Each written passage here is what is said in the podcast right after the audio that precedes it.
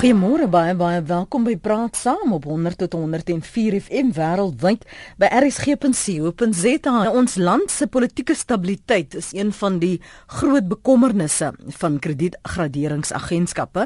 Dit is volgens adjunk president Cyril Ramaphosa een van die kwelpunte wat Moody's tydens hulle onlangse besoek aan die land belig het. Nou die moontlikheid en die vrees dat Suid-Afrika tot rommelstatus afgegradeer kan word bly een van ons uitdagings. En vanoggend kyk ons na die gevolge eerstens van afgradering na rommelstatus en ons toets Ramaphosa se stelling dat wit sake monopolie se dae getel is. Ek wil baie graag van jou hoor veral ook as jy 'n sakeman is, uh, al is dit ook 'n entrepreneur, um, jou ervaring wat jy sien, wat jy lees, wat jou bekommer en of dit wat Cyril Ramaphosa in sy toespraak belig het of dit vir jou water hou. Ons gaan net nou gesels met Dawie Rood. Jy sal Dawie mos nou ken as 'n ekonom by die Efficient Groep, maar hier in Johannesburg in die ateljee gesels ons met Grant Son. Nou Grant is uh, verbonde aan die Black Business Council. Welkom aan jou môre. Baie dankie vir die uitnodiging. Sê gou vir my, hou dit water dit wat hy sê, Cyril Ramaphosa dat ons praat van wit sake monopolie, um en dat ons letterlik van wit sake mense, bruin of swart sake mense praat, dat dit nog so verdeeld is en uiter uiteinde die ekonomie verdeel en die wyse waarop daar sake gedoen word verdeel? Dit is so. Um kan ek maar af Engels ook praat asseblief? Um, there are a variety of issues um, as far as uh, the transformation is concerned. Um, it has taken a very long time in terms of trying to uh, equal um, the economy as far as having participants from um, all walks of life um, enjoying the same status as far as uh, the capital wealth of the country is concerned. Um, and trying to balance that without having a war or detriment to the economy has continued to be a challenge.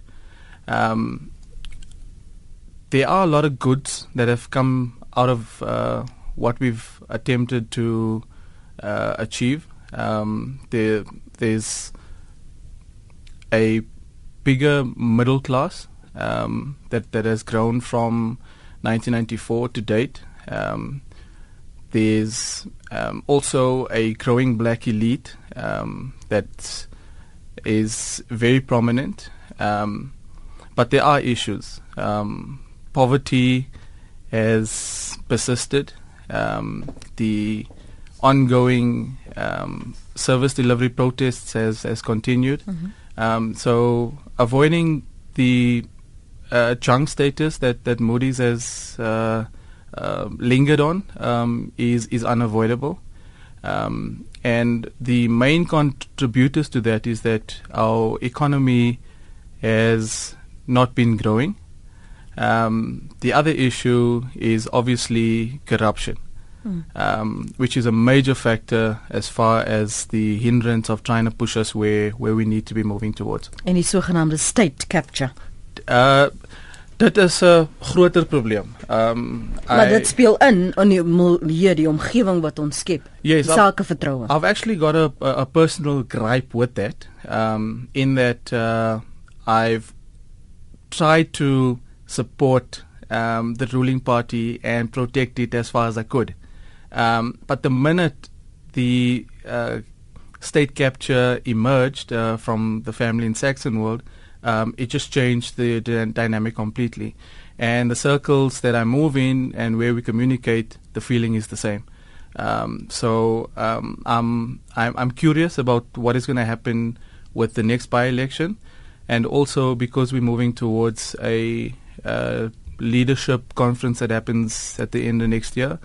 Um, my perception is that South Africa will be a very different country as far as um, the pattern of of uh, uh, allegiance and loyalty is concerned, um, versus what um, individuals that are, are non-white um, believe where we should be moving towards as uh, as a country, looking for uh, progressiveness and also mm. for us to get onto a trajectory that would take the country forward as a whole. Ons gaan net nou terugkom in deel 2 van ons gesprek en wat is dan die rigting waarin ons moet beweeg as ons wil praat van gelykheid uh, veral in in in ons ekonomie en ons wil ons ekonomie herstel. Uh, Dawie Rood is uh, blykbaar uh, is wel met my môre Dawie. Ja, ek sê so goeiemôre. Môre môre môre. Dawie uh, ek het nou vir ons ander gas Grandson uh, hy is by die Black Business Council vir hom sy indrukke gevra of, of uh, Cyril Ramaphosa werklik um korrek is in hierdie uh, opsomming sy stelling dat ons praat van 'n wit ekonomie en dan of dan nou 'n swart ekonomie en dat die daan van uh, wit um sake monopolie getel is. Is dit in hoe ons na die ekonomie kyk in wit en swart Dit is ongelukkig hoe ons na die ekonomie kyk in terme van wit en swart en dit lyk my ons kyk al meer en meer in terme van wit en swart na die ekonomie soos soos wat ons nader kom aan aan verkiesings.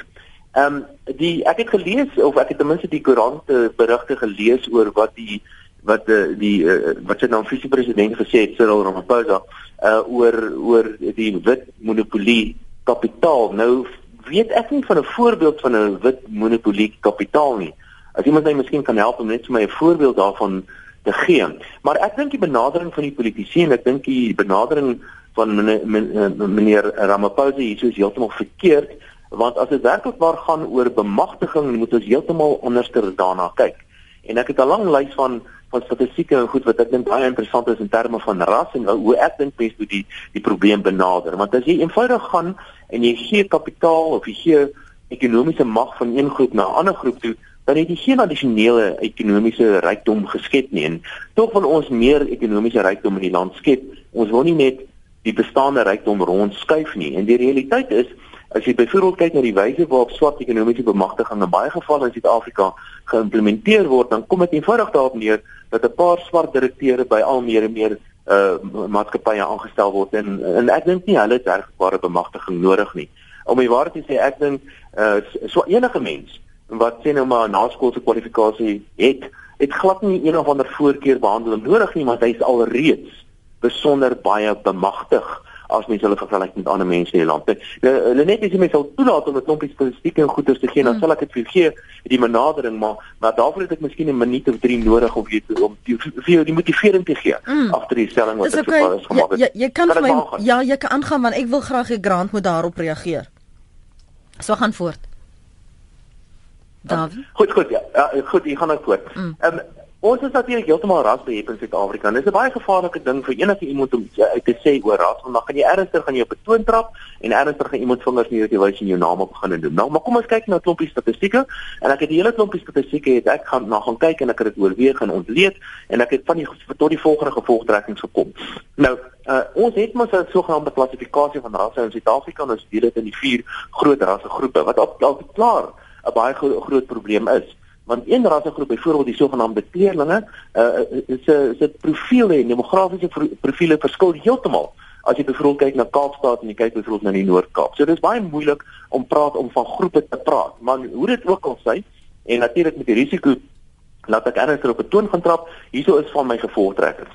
Die uh, ek het sogenaamde afhanklikheidsverhoudings bereken van elkeen van die verskillende rassegroepe. Nou afhanklikheidsverhouding beteken eenvoudig jy kyk na die moontlike werkers in 'n sekere bevolkingsgroep en die werkers is mense tussen 16 en 65 en jy bereken hoeveel afhanklikes het hulle. Nou die afhanklikes is mense jonger as 16 of ouer as 65. En nou dit is nou interessant om dit nou te vergelyk met lande soos byvoorbeeld Japan waar die, die Japan word al ouer en ouer en hulle afhanklikes word al meer en meer ten opsigte van die mense wat potensiële werkers is en die hele ekonomie word daardeur benadeel. So ek het die afhanklikheidsverhoudings bereken vir al die verskillende rassegroepe in Suid-Afrika en ek gaan nou die antwoord vir jou gee. Maar ek het dit verder so iets wat aangepas. Ek het ook gesê en dit is baie belangrik nie net om om relatief min afhanklikes te hê nie. Dit is goed vir 'n gemeenskap om relatief min afhanklikes te hê van antie baie werkers, maar dit hang ook af of die mense werkloos is en of hulle behoorlike kwalifikasies het. As jy byvoorbeeld 'n werklose persoon in jou huishouding het, dan is daardie persoon niks anders as 'n afhanklike nie. Alhoewel hy 'n potensiële werker is, het hy nie 'n werk nie, daarom is hy afhanklike. Verder, as jy 'n persoon in jou huishouding het wat ook 'n naskoolse kwalifikasie het, dan is sy verdien vermoë dramaties beter as iemand wat nie 'n naskoolse kwalifikasie het. Met ander woorde, as jy iemand in jou huishouding het wat 'n naskoolse kwalifikasie het, dan is dit asof jy 'n ekstra werker in jou huishouding het en dit geld natuurlik vir die verskillende groepe ook. Nou Uh sonder om te veel detail in te gaan, hier is die resultaat van my van my berekenings. Die blanke bevolkingsgroep in Suid-Afrika is besig om die afhanklikheidsverhoudings is besig om in die verkeerde rigting te beweeg. En die rede daarvoor is dat die blanke bevolkingsgroep word al ouer en ouer. Anders as baie van die ander bevolkingsgroepe word die blankes al ouer en ouer en hulle kry al meer en meer afhanklikes en die blanke bevolkingsgroep lyk baie soos die Japaneese vandag en uiteindelik wat gaan gebeur is dat die blankes almal net nie meer werkers het nie in hulle bevolkingsgroep gaan al armer word. Die mense binne in die statistieke ook sien. Die die die kleurling bevolkingsgroep en ek wil nie spesifiek oor hulle praat nie want ek dink die statistieke is baie verwarrend wat dit dan betref. So kom ons los dit net vir 'n oomblik. Die ander bevolkingsgroep is die die Indiër bevolkingsgroep. Hulle is besig om dramaties te verbeter hulle afhanklikheidsverhoudings. En die rede daarvoor is dit nie met die aantal kinders wat al minder en minder word, hulle kwalifikasies is besig om dramaties te verbeter en indien mens aanpas vir hul kwalifikasies is Indiërs eintlik alreeds oor in diens geneem. En dit beteken net gebaseer op my navorsing behoort Indiërs nie deel te wees van swart ekonomiese bemagtiging nie, want hulle is eintlik alreeds oor bemagtiging. Hulle gaan binne 'n kwessie van 'n paar jaar gaan die Indiërs waarskynlik die blankes verbysteek in terme van afhanklikheid en mense kan ook sien in hulle inkomste wat besig is om dramaties te verbeter. Die Indiër bevolkingsgroep is die volgende bevolkingsgroep wat besonder goed gaan doen oor die volgende klompie jare. Die laaste bevolkingsgroep is die swart bevolkingsgroep. Daarso lyk dinge baie swak as gevolg van die hoë vlakke van werkloosheid, as gevolg van swak kwalifikasies en mense kan maar wat mense wel kan sien is dat die die swart bevolkingsgroep is besig om te verbeter, maar teen 'n baie lae vlak. So die vlak is baie swak, maar is besig om te te, te verbeter en dit gaan waarskynlik teen die huidige tendense so wat 30 of 40 jaar vat vir die swart bevolkingsgroep om die blanke bevolkingsgroep se huidige vlakke in te haal. Nou wat beteken dit alles? Dit beteken eintlik maar net twee dinge. As jy werkbare bevolkingsgroepe wil ophef en jy wil mense werklik bemagtig, dan is dit van uiterste belang om veral by die vrouens uit te kom. Omdat jou vrouens jou jou primêre ouers, jou vrouer, jou vrouens bepaal of die dogters veral, maar natuurlik die seuns ook, maar of die dogters gaan verder gaan leer, 'n ma met goeie kwalifikasies. Sy dogters het gewoonlik goeie kwalifikasies. En verder, sodra jy dan toelaat dat die dogters begin werk, want baie gemeenskappe laat hulle nie vrouens toe om te werk En dit is eintlik die groot deurbraak of een van die groot deurbrake van die Amerikaners in die 1940s en 50s mm. met die sogenaamde Bra-brand revolusie. Het hulle eintlik hulle aantal werkers verdubbel toe die vrouens deel geword het van die amptelike werksmag. So as jy nou werklik iets wil doen om 'n gemeenskap op te hef, teiken jou vrouens veral en verteken veral jou jou arme vrouens op die plattelandse gebiede en sorg dat jou vrouens baie goeie natuurlik die seuns ook. Ek probeer hulle glad nie uitsluit. Ja. Maar jou vrouens, die dogters moet baie goeie kwalifikasies kry in die eerste plek en in die tweede plek. Jy moet alle hindernisse in die plek van werkskepping moet jy verwyder. Nou dit gaan lank vat. Dis nie iets wat oornag gaan gebeur nie. Dit het nou, nou verskillende bevolkingsgroepe vir dit verskyn verskillende tye. Maar dit lyk vir my asof die navorsing daarop dui dat dit vat ten minste 2 geslagte En twee geslagte is so wat 40 of 50 jaar mm, mm. voordat 'n bevolkingsgroep werklikbaar homself bemagtig het.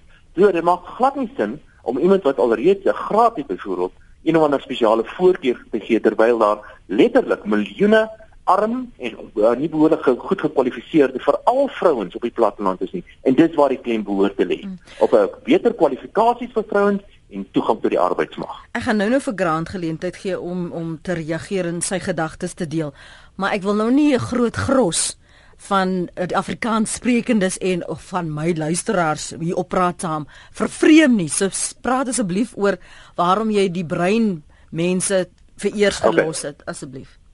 Okay, hoekom met die breinmense? Ek het gekyk na die statistieke van die breinmense. Nou weet ek dit is 'n baie kunsmatige klassifikasie wat ons het in Suid-Afrika, want as jy nie iets as jy nie swart of wit of indier is nie, dan is jy brein in Suid-Afrika. Nou ek is nou baie jammer as ek nou en ek probeer sensitief oor die onderwerp wees, net so mm. en ek weet nie moet mense praat van kleerlinge, moet mense praat van breinmense of wat die geval ook al mag wees, maar die realiteit is is daar 'n sogenaamde default rasse kategorie in Suid-Afrika en hulle is hulle is die kleerlinge of wat ook al. Mm. So dit is relatief maklik om die ander rassegroepe te klassifiseer soos byvoorbeeld 'n um, Uh, Indiërs is seker die maklikste om te klassifiseer en blankes en swartes maar dan wie is nou eintlik die kleerlinge?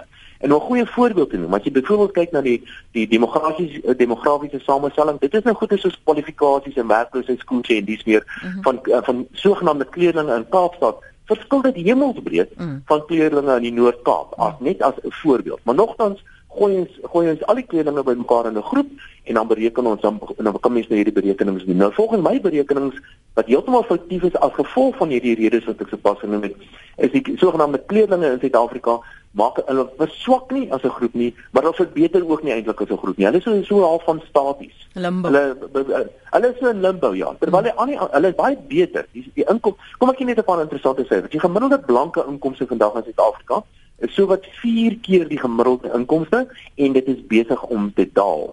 Die gemiddelde indiër inkomste in Suid-Afrika is so rowweg gedubbel die gemiddelde inkomste inkomste en is besig om te styg die gemiddelde kleerlinginkomste in Suid-Afrika met al die uh, uh, voorboude wat ek sopas genoem het, is so rowweg gelyk aan die gemiddelde inkomste in die land en dit gaan eintlik nêrens heen nie terwyl die gemiddelde swart inkomste sowat 'n halwe uh, gelyk is aan die helfte van die gemiddelde inkomste en is besig om te verbeter. So daar het ek nou van die redes genoem net. Dit is mm. moeilik om om oor oor oor kleerlinge te praat, maar wie is hulle nou eintlik? Dit is ja. baie moeilik om daaroor te gesels omdat so, nie behoorlike definisie het nie. So so die die die feite wat en ek verstaan dat jy gekwalifiseer het dat uh, jy wil graag weet waarop en waarna uh, Sandra Maposa spesifiek verwys het toe hy gepraat het van wit en swart en van wit sake monopolie uh, meer spesifiek.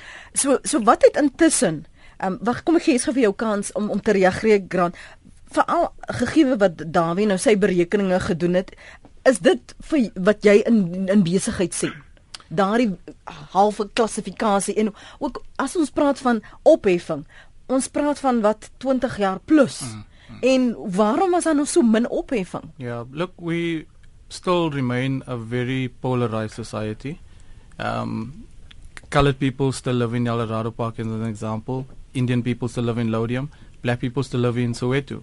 Um, and that has been the case for the last 20 years of, of our democracy. Um, we still remain a misogynistic, hegemonic society, um, and that also confirms um, what uh, the economist Mr. David Rhodes is saying.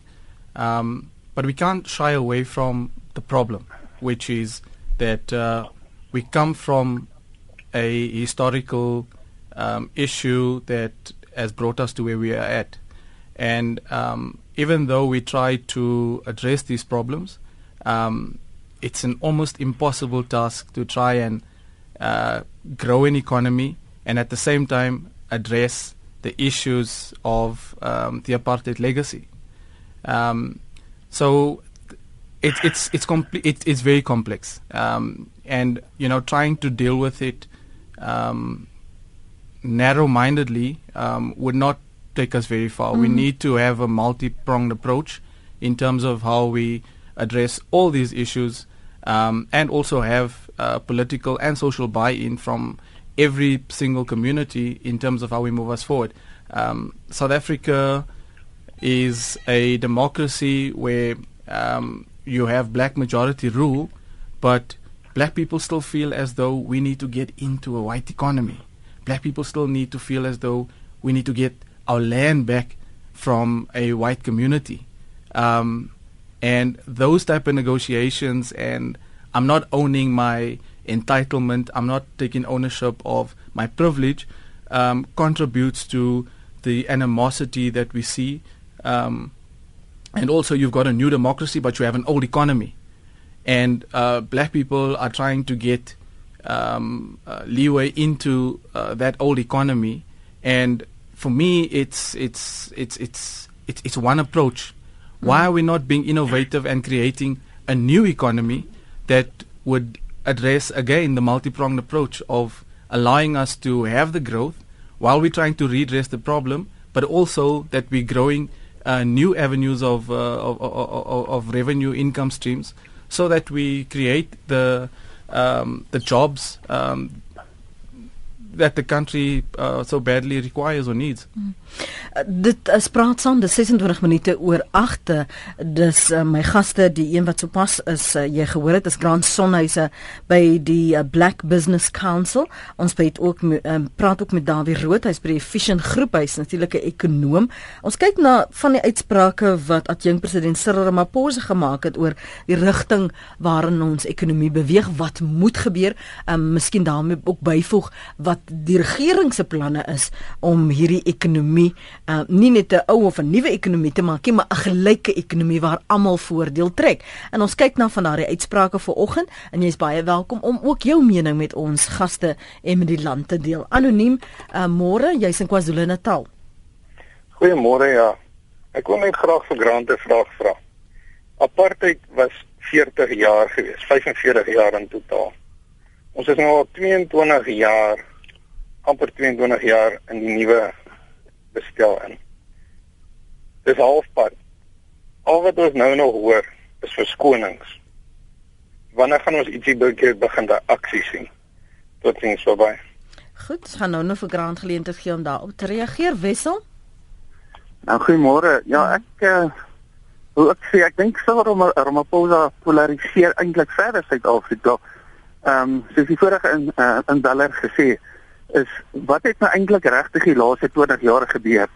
Uh hoekom raak dit nou 'n probleem? Hoekom is alles wat voor die deur gegooi word van wit mense nou 'n probleem? Hy het self voordeel uitgeput uit swart bemagtiging uit. Nou gooi hy die wal weer terug in die in die hande van die wit man. Um, Die vraag is wat het die ANC regering laaste 20 jaar gedoen om swart mense se lewens te verbeter? En dit kan nie voor die deur van wit mense gelê word. Dit kan suiwer voor die korrupsie van die ANC regering gelê word. As ons hierdie land wil bou vorentoe, sal ons moet leer om almal saam te werk en toe te laat dat almal besighede kan bedryf om meer werkskeping te skep en daardeur baie probleme verdien. En soos Dawie gesê, ons moet uh, uh, uh, uh, slegs gekwalifiseerde mense kan die land vorentoe vat. En dit wat ons sien in universiteite vandag kan nie voor die uh, die hand van die witman gesit word nie. Dit moet vir die hand van die ANC regering gesit wat die land misluk het in sy onderwysstelsel en dit is waar die probleem is. Ons onderwysstelsel het gefaal in Suid-Afrika. Dis al wat ek wil sê. Dankie Wessel. Nou miskien ook net verbyvoeg, jy kan nie hier namens die ANC praat nie. Jy praat mm. namens in jou privaat kapasiteit as 'n besigheidspersoon. Maar reageer asseblief op hoe punte wat anoniem in KwaZulu-Natal maak en Wessel in die Vrystaat. I think the, the the the points are valid in that uh uh more should have been done in the last uh 20 years. Um there's no excuse for um us not moving the country um quicker to a place where we would um, have a uh, a better ambient as far as how people respond in terms of how they feel about the country. Um, but I also won't be naive um, in allowing somebody to call in and say, you know, it's been 40 years of apartheid or it's been 20 years, uh, because it's not. I mean, uh, that's 50 years of, of, of maybe apartheid rule, but there's oppression, there's colonization, there's slavery, um, and trying to address all of those issues in, in 20 years is is a mammoth task. Um, but I don't take away the fact that um, you need to employ qualified uh, black individuals um, um, who are deserving of, of a position based on merit. Mm. Um, and I've coincidentally, I didn't know that uh, Mr. David Roto was going to be on, on, on set today, and I was reading his um, uh, nine steps of, of how do we fix South Africa. And that was one of the issues that he raised, which I agree with, uh, that we need to look at the type of uh, or the quality and caliber um, and the qualification of the individual that we employ, um, especially um, managing a, a state-owned enterprise or at a municipal level as far as service delivery is concerned. Hmm.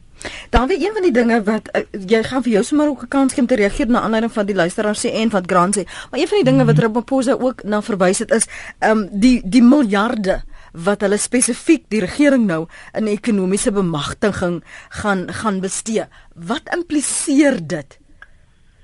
Wel, eh, ek het 'n syfer ernstig gesien van 25 miljard en ek het dit om al die syfers hier. Hier is blykbaar baie geld wat gespandeer gaan word om om 'n swart neiweraars ehm um, te skep. En ek is bevrees hierdie geld gaan waarskynlik grootliks vermors word weer, want dit is nie wat soos ek genoem het by werklike bemagtiging plaasvind. Werklike bemagtiging vind plaas op 'n ander vlak. En nou ek weet dat Grant byvoorbeeld het verwys na grond. En kom ons kyk bietjie na grond ek dink landbou is 'n uitstekende voorbeeld wat dit eintlik verder kan illustreer. As jy 1 hektaar grond vat vandag, enige plek in die land en jy vergelyk dieselfde hektaar grond met 100 jaar terug, se hektaar grond. En word daai een stuk hektaar grond van vandag en 100 jaar terug en jy vind vandag se hektaar grond produseer dramaties meer as 100 jaar terug Dis nog steeds dieselfde hektaar grond, maar wat het werklik waar verander? En eintlik het net twee goedes verander.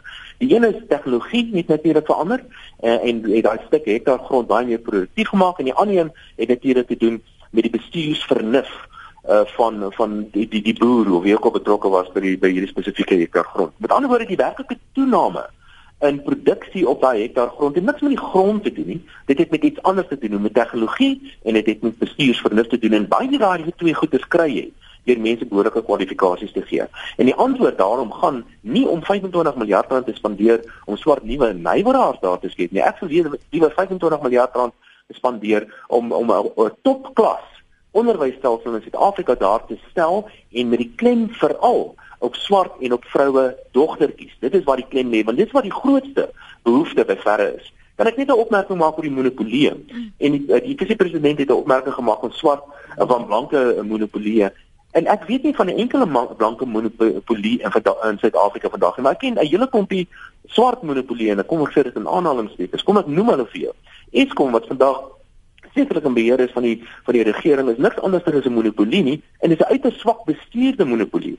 Nog een Ek het verskillende selfoonmaatskappye in Suid-Afrika. Nou, hulle is nie monopolie nie, maar daar is net 'n paar selfoonmaatskappye en dit staan bekend as 'n oliegoedie en ons het 'n oligopolie eenvoudig omdat ons nie toelaat dat ander mense ook selfone bedryf nie en die diens wat ons by die selfoonmaatskappye kry is maar koop.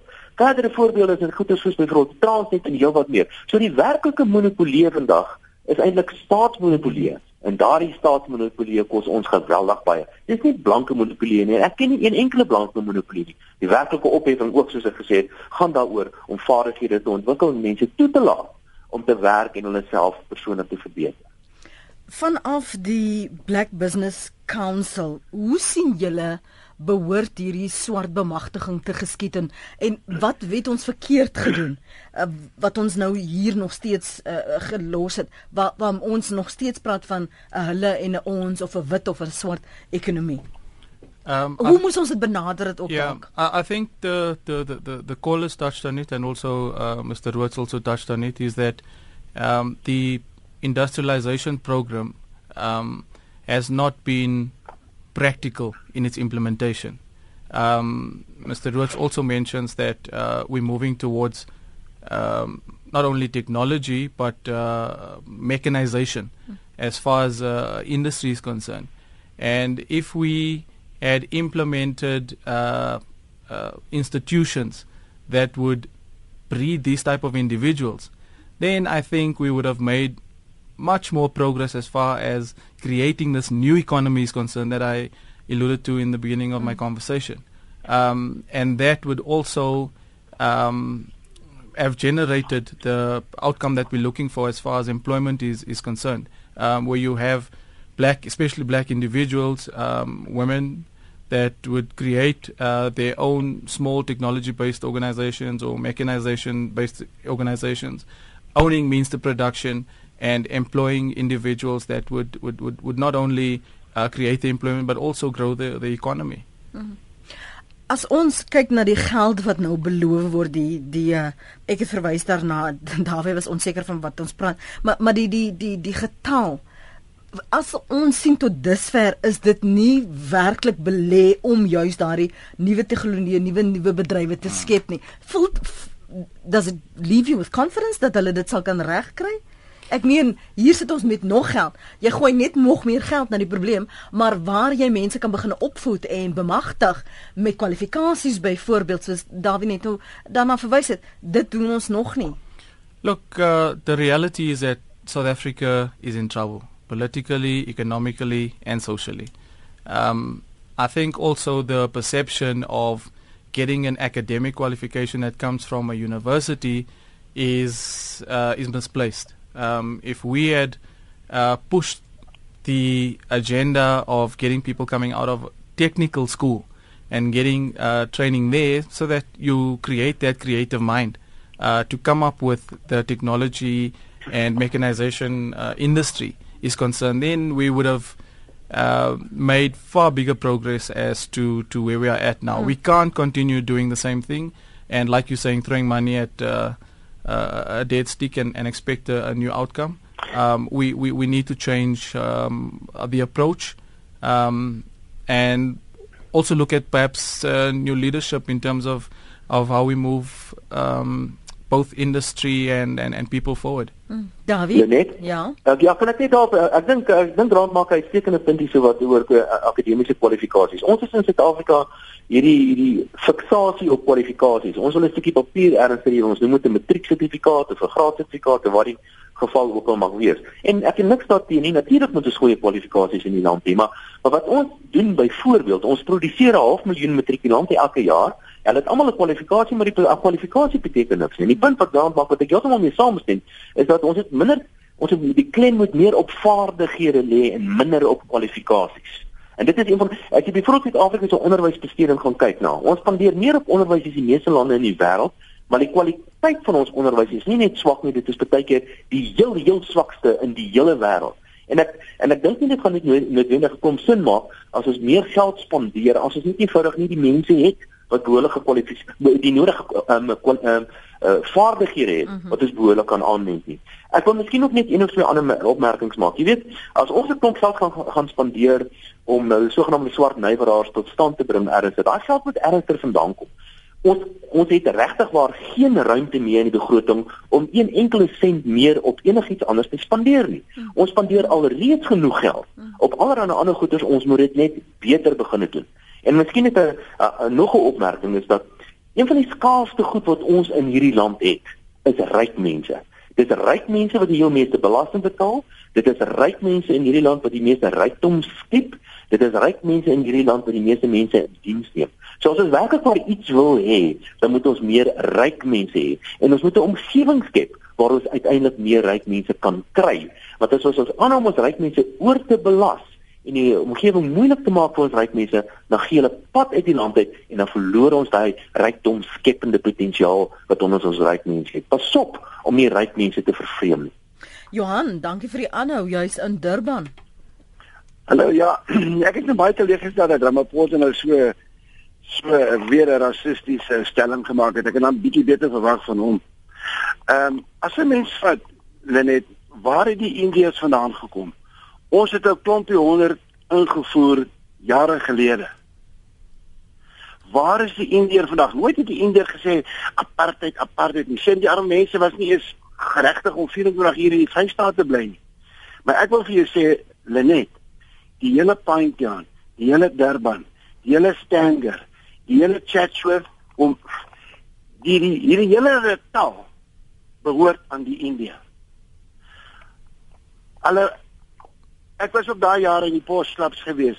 Hulle is van die rykste in Durban. En ek dink hulle is een van die rykste mense in die land. Praat net die Gupta's nie. maar op die einde van die dag, hoekom maak die mense van die apartheid ding so groot storie? Wat Dawie nou vir my 'n baie mooi punt gemaak het. Moenie worry oor die matrieksertifikaatjie nie. Ek het ook net 'n matrieksertifikaat gekry. Ek het nooit gehou van skool nie. Maar hoekom het die die regering van die dag ons colleges toegemaak.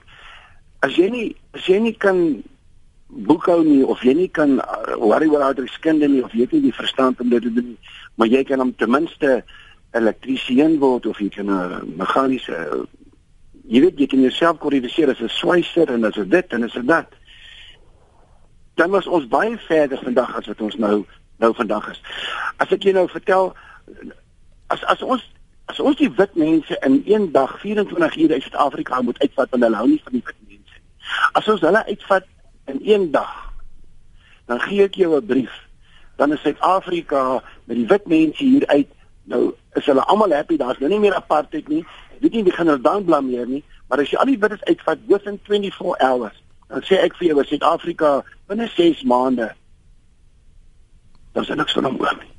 Dis Johan se mening daar in Durban. Vanoggend praat ons met Dawie Rood van die Efficient Groep en dan ook met Grant Son, uh, besigheidsman by die Black Business Council. Ons het in die verlede gesien dat daar wel samewerking was tussen wit en swart besighede. En nou vir doel van die gesprek gaan ek dit nou segmenteer en praat van wit en swart besighede. Maar dan was ook gevalle waar dit net vir vertoon was. Waar wit besighede sommer nou die skoonmaker gevra het, "Kom sit jou naam hier by sodat ons net 'n swart naam kan hê en kan klink asof ons 'n BEE is of of 'n regstellende aksie toepas." Moet ons nie groter samewerking sien nie en hoe bewerkstellig ons dit dat dit nie geval raak van julle het ons wil hê nie. Hmm. It it's a, it's it, it it remains to be a difficult conversation. Um where business on the one hand um is doing what business does. They chase profit. And how do you chase profit and transform the organization at the same time?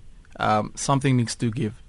So that is why I persisting on the issue of creating a new economy. Because if you create a new economy, then you give the opportunity for a new organization to grow from inception to whatever its its business plan is, and um, in that that it has you know all those elements. Mm. Um, big business, however, can accommodate the transformation agenda, um, but the ones mm-hmm. who really struggle, and, and, and, and, and being a business person myself, is realizing that um, this not only eats into your profit or your time or your expertise, um, but it eats into you actually trying to um, be competitive in a market when you are trying to develop mm. and transform form a business. Mm. Um, so all of, all of these factors are are, are completely uh, complex in terms of how, how it gets approached. I'm not saying that um, it, it shouldn't happen. Mm. Um, I'm giving the reality of what the situation is. So hoe doen mense Dawie veral as jy jy die heeltyd bekommerd is oor rentekoerse ja. wat verhoog ekonomie wat so swak doen verlangsaam en maar maar daardie ander punte wat Grant noem dit is deel van die agenda dis deel van die besigheidsmilieu waarin jy jou bevind en waarin jy moet opereer. Lelene kan ek miskien net van die inbeller se een of twee opmerkings maak oor wat, wat mense gesê het. Hmm. Iemand het ingebel oor oor oor die oor die Indiërs Nou ek is uh, die statistiek of die navorsing wat ek gedoen het uh, reflekteer presies wat hy gesê het. Die Indiërs doen absoluut amazing goed op hierdie stadium. Om vir al die redes wat ek genoem het, te doen met lae werkloosheid, swakke en die kwalifikasies wat besig om te verbeter en dis meer. Miskien net 'n opmerking oor blankes. Ek het ook bereken hoeveel belasting betaal die verskillende uh, bevolkingsgroepe in Suid-Afrika. Die blankes het tot onlangs toe het hulle baie die meeste belasting betaal, maar die laaste klompie jare het die blankes se belasting bydra tot die hele belasting koek dramaties gedaal en dit is steeds besig om dramaties te daal. En die rede daarvoor is eenvoudig omdat blankes 'n klein minderheidsgroep is wat al kleiner en kleiner word en uiteindelik gaan blankes 'n irrelevante minderheidsgroep word. So min is blankes besig om te word en die belasting se die belasting bydra van blankes kan mens kan mens ook sien is besig om dramaties te verminder. En die groot belasting bydra vandag kom eintlik uit die groot bevolkingsgroepe uit en dit is uh, veral uit die swart bevolkingsgroep. Alhoewel hulle inkomste relatief klein is, betaal hulle baie om daar so baie 'n uh, uh, gedeelte van die meerderheid van hulle is. Dan hoe kry mense al hierdie goeders reg? Jong, weet jy, ons wil vir almal in Suid-Afrika 'n uh, lekker omstandighede hê, soos goeie kwalifikasies, lekker huise om in te bly en 'n kar om rond te ry, 'n goeie skool, 'n goeie mediese dienste. Al daai goeders wil ons vir ons almal in Suid-Afrika hê. En ek dink almal van ons uh, streef hierdie tipe van doelwitte na. Hoe bereik mense dit? En die antwoord is jy kan dit net deur een ding bereik en dit is deur die ekonomie te groei om deur meer rykdom daar te stel. En ek wil self so ver gaan om te sê dat voordat ons sekere doelwitte, politieke en sosiale doelwitte uh, moet begin najaag, moet ons heel eers dit eers kan bekostig. Met ander woorde, kry eers jou ekonomie aan die groei en dan kan jy al hierdie ander wonderlike dinge wat jy graag wil bereik, kan jy uh, kan jy doen. Dit het goed gegaan in Suid-Afrika toe die ekonomie gegroei het met 5 en 6% of so. En dit was in die vroeë 90's gewees of liewer in die ja, vroeë um, uh, net na 2000 veral in die tyd van omtrent so 596 tot omtrent so 2006 toe toe mens nie hierdie tipe van debatte gehoor nie toe mens nie die opstande gesien wat ons vandag sien in Suid-Afrika nie eenvoudig omdat die ekonomie gegroei het toe het ons nie omgegee oor wie wat besit nie want almal het meer goederes begin besit maar wat ons nou ingaan is 'n periode van swak ekonomiese groei en daarmee saam sal ons meer politieke spanning en meer sosiale spanning ook sien. Ons moet alles in die stryd werk om hierdie ekonomie in groei te kry en ek is bevrees wat ons tans doen. Ons ondermyn die ekonomie en soos jy net genoem het, kan ons selfs baie goed dat ons 'n afwaardering gaan kry met al die pyn wat daarmee saamgaan. Maar kan ons dit bekostig om te wag totdat daar uh, eers genoeg geld is uh, om hierdie Ek verstaan wat jy ons, sê, maar maar as ons dit nou al reeds vir so lank gelaat het, gaan die wat wat voel hulle word verontreg, gaan daardie klagriedere nie juis vergroot nie weens die omstandighede. Ons het dit reg gekry net. Ons het dit reg gekry tot omtrent 2006, 2007. Tot dan het ons dit reg gekry. Tot dan het ons rykdom geskep in die land. Ons het werk geskep in die land mm. en ons het daartoe gelei dat al die rasse probleme lot van hulle 'n beter al was. So het dit reg gekry voorheen. Hoekom kan ons nie en wat ons tans het in in Suid-Afrika is 'n regering wat wat wat uh, ideologies verward is met uiters uiters swak implementering van van beleid wat heeltemal verkeerd is in die land. En ons het lank ons het al ek en jy het al lank daaroor gesels. Mm -hmm. Dit is die probleem. Dit moet ons aanspreek. Want as ons gaan om die ryk mense, maak nie saak watter ras hulle is.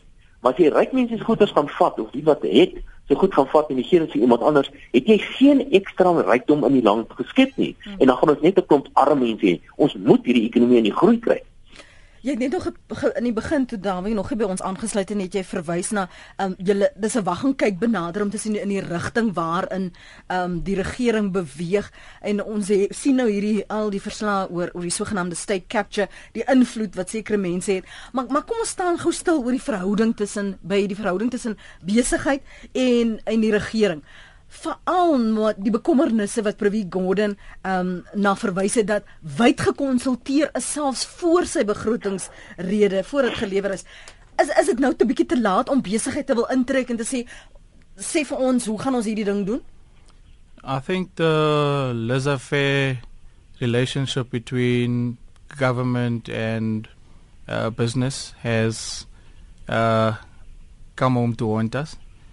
Um, Cecil has built a 250 billion rand plant in uh, the United States. Um, Anglo has um, decided to disinvest. Um, Lonman is is talking the same. Um, Glencore practically gave mm-hmm. their optimum coal to um, the uh, number one son. Um, so you know the the, the the, the it's looking dire and um, I think you know we, we, we should be concerned in terms of where we where we want to go uh, versus what the national development plan wants us to to achieve. Um, and at the same time, having radicals and leftist organizations talking about uh, raw implementation of, of, of, the Freedom Charter, mm-hmm. um, it's it's it's uh, like I said again in the beginning, is is we need to get to a place where we elect um, new leadership and we look at a brand new approach in terms of how we move forward. Stem jy saam met wat Dawie sê dat as die die die ekonomie en die groei van die ekonomie het is baie fyn verweef met hierdie ideologiese politieke rigting waarin ons beweeg. So voorsien jy dan dat as ons die dae verander het, kan ons nie verwag dat ons ekonomie gaan verbeter nie. No, it won't. I I I agree. Um the, mm. the the the beginning was was was was a honeymoon. And um you know, don't get me wrong, apartheid was wrong. I do not accept any of the content that happened there. But what I can say is that you cannot throw the baby with the bathwater out. Um, there were mechanics that we should have brought along. For example, um, how policemen respected a uniform, how we had border control. And all of these issues culminate to where we are at now, as far as lawlessness is concerned and um, not having uh, sufficient to cover ourselves. Uh, David touched on it as well with regards to uh, the tax. You know, um, SARS last year, November, celebrated their one millionth um, uh, taxpayer out of a 50 million population. You know, is it is it is that sustainable? Mm. Where how, how far will this take us? Mm. Um, it's it, it's problematic. Um, I I I again, you know, I I thank the struggle um, stalwarts that brought us from those dark ages into a democracy, um, and thank you for the maybe five or ten years of your contribution as far as trying your best to get us to where we're at. But um, with any individual and with any business, you have your limitations.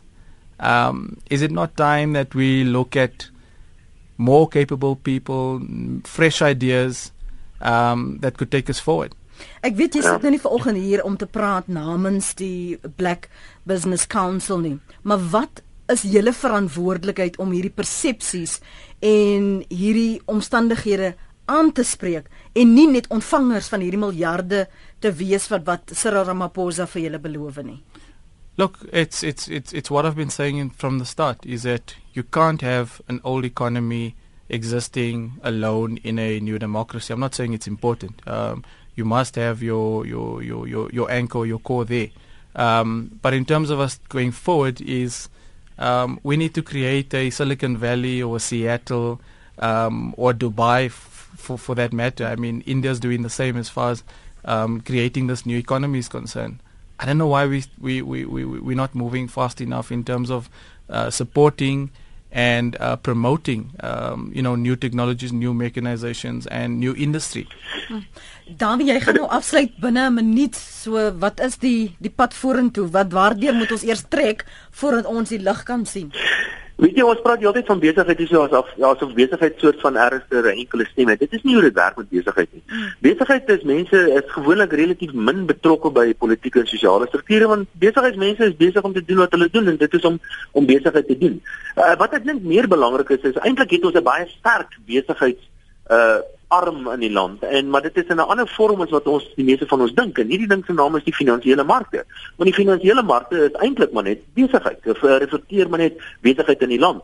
En uh, Suid-Afrika, miskien kan ons op 'n positiewe noot eindig en sê Suid-Afrika se finansiële markte is besonder goed gereguleer, besonder likwid en besonder goed geïntegreer met die res van die wêreld. En ons het gesien hoe die finansiële markte reageer met die aanstelling of met die met die van die ontslaa raak van minister Nene uh, en die aanstelling van iemand wat wat die markte gehad nie geken het nie. En ek wil argumenteer dit is net die finansiële markte wat die president uiteindelik so ver gekry het om sy politieke besluit om te draai. So eintlik is besigheid baie sterk in die land nie besigheid soos ek en jy dit ken die kafee op die hoek of die of die fabriek of die myn nie, maar besigheid in die vorm van die finansiële markte. En nou ook in gedagte ongeveer 250 nou luister hierna. Ongeveer 250 maatskappye in die land betaal so wat 90% van alle maatskappybelasting.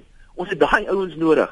Maak daai ouens kwaad en hulle gaan hulle gaan na 'n ander land toe, soos wat ons alreeds gesien het. Grant het nou reeds genoem van 'n klomp van hulle wat hulle wortels onttrek in Suid-Afrika en ons verloor reusagtig baie in terme van ekonomiese groei en belastings en werkskepings en alle goed wat nodig is vir die land. Baie dankie Dawie Rood van die Efficient Groep vir jou deelname en dankie ook Grandson dat jy ver oggend ingekom het na ons ateljee. Dankie vir die gesprek.